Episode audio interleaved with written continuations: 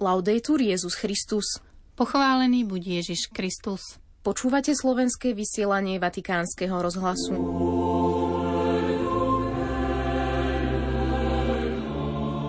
Svetý Otec dnes prijal na audiencii delegáciu zajedovej ceny za ľudské bratstvo. Pápež oslávil 87. narodeniny s deťmi z chudobných rodín. V sobotu sa vo Vatikáne konalo 86. pojednávanie súdneho procesu ohľadom spreneverení v hospodárení s finančnými prostriedkami štátneho sekretariátu.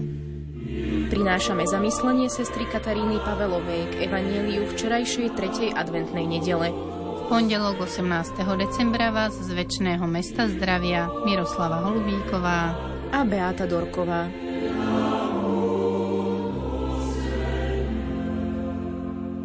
Vatikán. V nedeľu 17. decembra do poludnia prijal svätý Otec vo Vatikánskej aule Paula VI. nadáciu Detský dispenzár svätej Marty, ktorý sa venuje pomoci deťom z chudobných rodín. Ako zvyčajne aj tento rok dostali vianočný dar od dobrodincov a oslavili spolu s pápežom Františkom jeho 87. narodeniny. Buongiorno a tutti voi. Dobré ráno všetkým. Ďakujem, že vás tu môžem vidieť toľko dievčat a chlapcov, všetkých prítomných. Týmito slovami sa prihovoril pápež František deťom, ktoré ho privítali v radosnej atmosfére vo Vatikáne. Je to tradícia, ktorá sa začala v decembri 2013 pri príležitosti pápežových prvých narodenín po jeho zvolení na Petrov stolec. Svetý otec prítomným rodinám, ktorých sa v aule zišlo viac ako 200, krátko povedal. Musíme sa pripraviť na veľký sviatok, ktorý bude na budúci týždeň na Vianoce. Sviatok, ktorý nám pripomína, že Ježiš prišiel, aby bol s nami. Myslíme na to, pripravme svoje srdcia na Vianoce, na prijatie Ježiša. Každý nech sa zamyslí, o čo budem Ježiša prosiť, o čo poprosím Ježiša počas týchto Vianoc. Premýšľajme v tichu, so zatvorenými očami – a ja vám všetkým želám veselé Vianoce, požehnané Vianoce vždy s úsmevom. A nech vám Pán dá všetko, čo si prajete. Stretnutie pokračovalo spevom, tancom, tiež malým cirkusovým predstavením a nechýbalo ani občerstvenie a narodeninová torta. Dodajme, že nadáciu Detský dispenzár svätej Marty založil v roku 1922 pápež Pius XI a je zverený sestrám Vincentkám, teda milosrdným céram svätého Vincenta de Paul. Predsedom je pápežov almužník kardinál Konrad Krajevský, prefekt dikastéria pre charitatívnu službu. V nedeľu prezident Talianskej republiky Sergio Mattarella italianskí biskupy vyjadrili blahoželanie pápežovi Františkovi pri príležitosti jeho 87. narodenín. Hlava štátu vyzdvihla pápežovu neustálu a úprimnú výzvu obnoviť v našej spoločnosti vzťah úcty a dialógu. Biskupy v žičení svetému otcovi ho uistili o svojej službe na ceste k pokoju a snahe čeliť kultúre vojny, nenávisti a ľahostajnosti. Vatikán. Vatikánsky súd odsúdil kardinále Giovanniho Angela Beču na 5 rokov a 6 mesiacov odňatia slobody, ako aj na zákaz výkonu verejnej funkcie a pokutu 8 tisíc eur.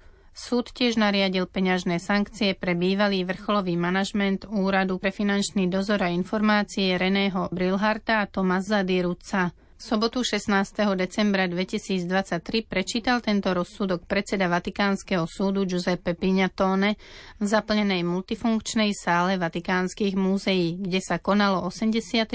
pojednávanie procesu, ktorý sa začal v júli 2021.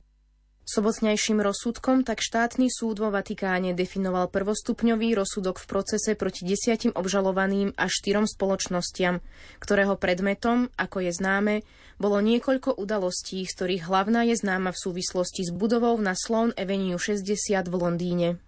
Hlavnou otázkou v tomto prípade bolo, že obžalovaní boli obvinení z trestného činu podvodu. Súd rozhodol, že trestný čin z prenevery bol preukázaný v súvislosti s nezákonným použitím sumy 200 miliónov 500 tisíc dolárov, ktorá predstavovala približne jednu tretinu vtedajších disponibilných príjmov štátneho sekretariátu, keďže bol v rozpore s ustanoveniami týkajúcimi sa správy cirkevného majetku. Mnohí obhajcovia prítomní v súdnej sieni oznámili, že sa voči rozsudku odvolajú. Teraz sa už započúvame do zamyslenia k evaníliu včerajšej tretej adventnej nedele. Text pripravila rehoľná sestra Katarína Pavelová z misijnej kongregácie služobníc Ducha Svetého, doktorantka biblickej teológie na Pápežskej Gregorovej univerzite v Ríme. Zamyslenie prinášame na vypočutie v podcaste na našej internetovej stránke www.vaticannews.va.sk. Evangelium podľa Jána bolo napísané na konci prvého storočia. V tom čase, tak v Palestíne, ako aj v Malej Ázii, všade tam, kde bola komunita Židov, boli aj ľudia, ktorí boli v kontakte s Jánom Krstiteľom, alebo ktorí boli ním pokrstení. Jánovo konanie bolo veľmi podobné Ježišovmu. Obaja ohlasovali príchod kráľovstva a požadovali obrátenie.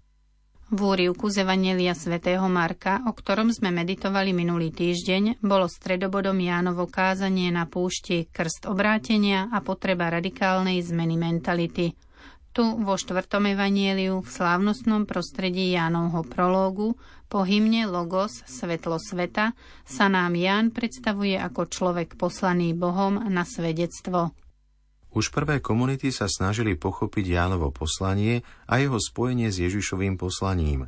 Zvedavci mu dali mená kľúčových židovských postáv Krista, Eliáša a proroka, od ktorých sa očakávalo, že prídu v posledných dňoch. Kristus, grécky preklad hebrejského titulu Mesiáš, bol ktosi z Dávidovho rodu, od koho sa očakávalo, že príde na konci časov, aby obnovil Dávidovo kráľovstvo – Eliáš bol jedným z veľkých prorokov, vzatý do neba na ohnivom voze a mal sa vrátiť na konci časov. Sľub, ktorý bol daný Mojžišovi, že Boh vzbudí v budúcnosti proroka ako Mojžiš, sa podľa niektorých naplnil v Jánovi. On však tieto úlohy odmieta a namiesto toho o sebe hovorí ako o hlase a je opísaný ako svedok. Úryvok, o ktorom dnes rozímame, spája dve časti Evanielia svätého Jána – časť teologického prológu a naratívneho prológu. Perikopu možno rozdeliť do štyroch momentov. Ján vydáva svedectvo o svetle, Ján nie je ten, za koho ho považujú ostatní, Ján pripravuje cestu pánovi a význam krstu. Ján vydáva svedectvo o svetle. Prolog štvrtému evaneliu vyhlasuje, že živé Božie slovo je prítomné všade a žiari v tme ako svetlo každému človeku. Temnota sa to snaží uhasiť, ale nejde to. Nikto to nemôže skrývať, pretože bez Boha nemôžeme dlho žiť. Hľadanie Boha vždy na novo sa znovu zrodí v ľudskom srdci. Jan Krstiteľ stojí na klbe medzi starým a novým zákonom, je posledným z prorokov starej zmluvy a prvým, kto ohlasuje evanielium – je pečaťou kontinuity viery, svetkom zákona a prorokov, zároveň ohlasovateľom a svetkom Ježiša Krista. Prišiel, aby pomohol ľuďom objaviť túto žiarivú prítomnosť slova Božieho v živote. Ján je muž bez akejkoľvek sociálnej alebo náboženskej príslušnosti. Jeho príchod na svet a jeho pôvod je tichý. Je to človek poslaný Bohom a svedok – je predstavený ako apoštol poslaný Bohom, autentickým svetkom poslušnosti.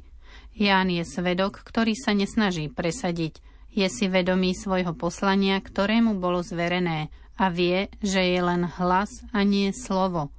Jasne ukazuje, že je decentralizovaný človek, pretože vie, že Kristus je v centre.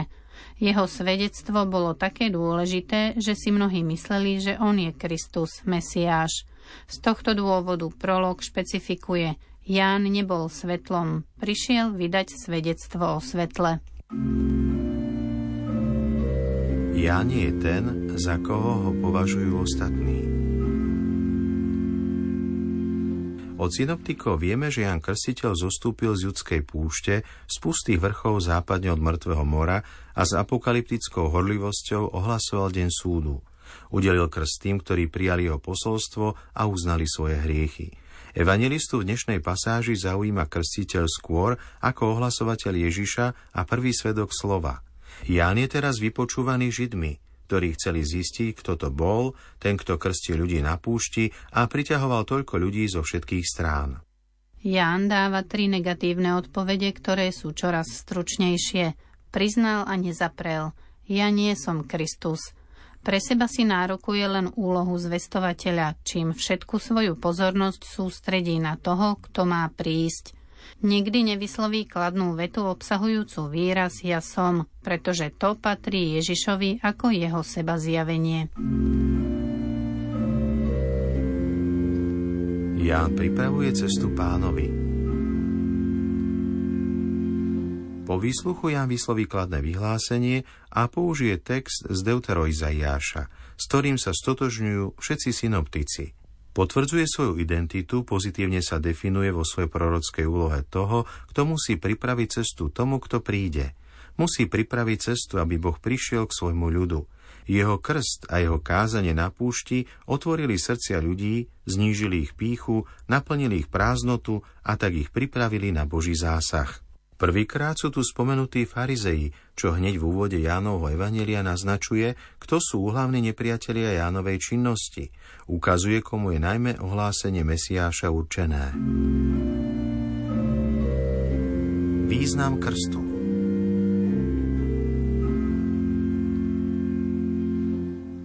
V odpovedi Ján znižuje svoj krst na obrad očisty. Voda patrí do fyzického sveta a môže mať kontakt len s tým, čo je fyzické. Duch preniká dovnútra človeka. Voda môže symbolizovať premenu. Duch Svetý, ktorý je božskou silou, je jediný, kto to môže dosiahnuť. Pasáž končí odkazom na miesto, kde Ján svedčil. Uzavretie časti geografickým odkazom Betánia je v Jánovom evanieliu bežné. A na záver gaudete, radujte sa. Na našej adventnej ceste sme sa dostali k nedeli gaudete. Latinčina rozlišuje gaudium, legitímnu a trvalú spokojnosť od letícia, povrchného pohybu nálad. Pápež Benedikt XVI povedal, skutočná radosť nie je ovocím zábavy, ale je spojená s niečím hlbším, teda so vzťahom s Bohom – každý, kto sa vo svojom živote stretol s Kristom, zažije vo svojom srdci pokoja a radosť, ktoré nikto ani žiadna situácia nedokážu zmeniť. Skutočná radosť nie je len prechodný stav duše, ani niečo, čo človek dosiahne vlastnou silou, ale je to dar. Rodí sa zo stretnutia so živou osobou Ježiša z miesta, ktoré vyhradzujeme pre Ducha Svetého, ktorý vedie náš život. Návrhy na meditáciu Svedectvo Jána Krstiteľa nás nutí zamyslieť sa nad významom toho, akými sme učeníkmi a svetkami Evanielia. Svet potrebuje svetkov, prorokov, nepohodlných ľudí, ktorí možno bez prílišných ozdôb, bez prílišného množstva oficiálnych hierarchických príkazov oznamujú, že Kristus je už medzi nami. Položme si otázku. Som ochotný podstúpiť riziko, že sa stretnem so slovom, ktoré nie je knihou, ale je to Ježiš, ktorý ma volá, aby som ho nasledoval? Náš svet niečo hľadá. Každý človek hľadá niečo alebo niekoho, kto dáva zmysel jeho životu. Často počúvame, že zmyslom života je mať veľa vecí, veľa peňazí, užívať si, mať moc nad ostatnými, že budeme šťastní, ak budeme úspešní. Položme si otázku – som ochotná zaniknúť, aby mohla byť odhalená sila slova, to znamená, som ochotná dať priestor a vedenie iným a spolupracovať s nimi, aby mohli splniť svoju úlohu? Skutočná radosť je poznať naše miesto v Božom pláne ako Ján. Niektorým z nás môže trvať roky premýšľania a hľadania tohto miesta a skutočnej radosti. Vianoce sú časom tichého uvažovania a preto sa zamyslíme nad otázkami. Poznám svoje miesto? Hľadám ho vo svojom živote. Milí poslucháči, po zamyslení sestry Kataríny Pavelovej sa už s vami lúčime. Do počutia zajtra.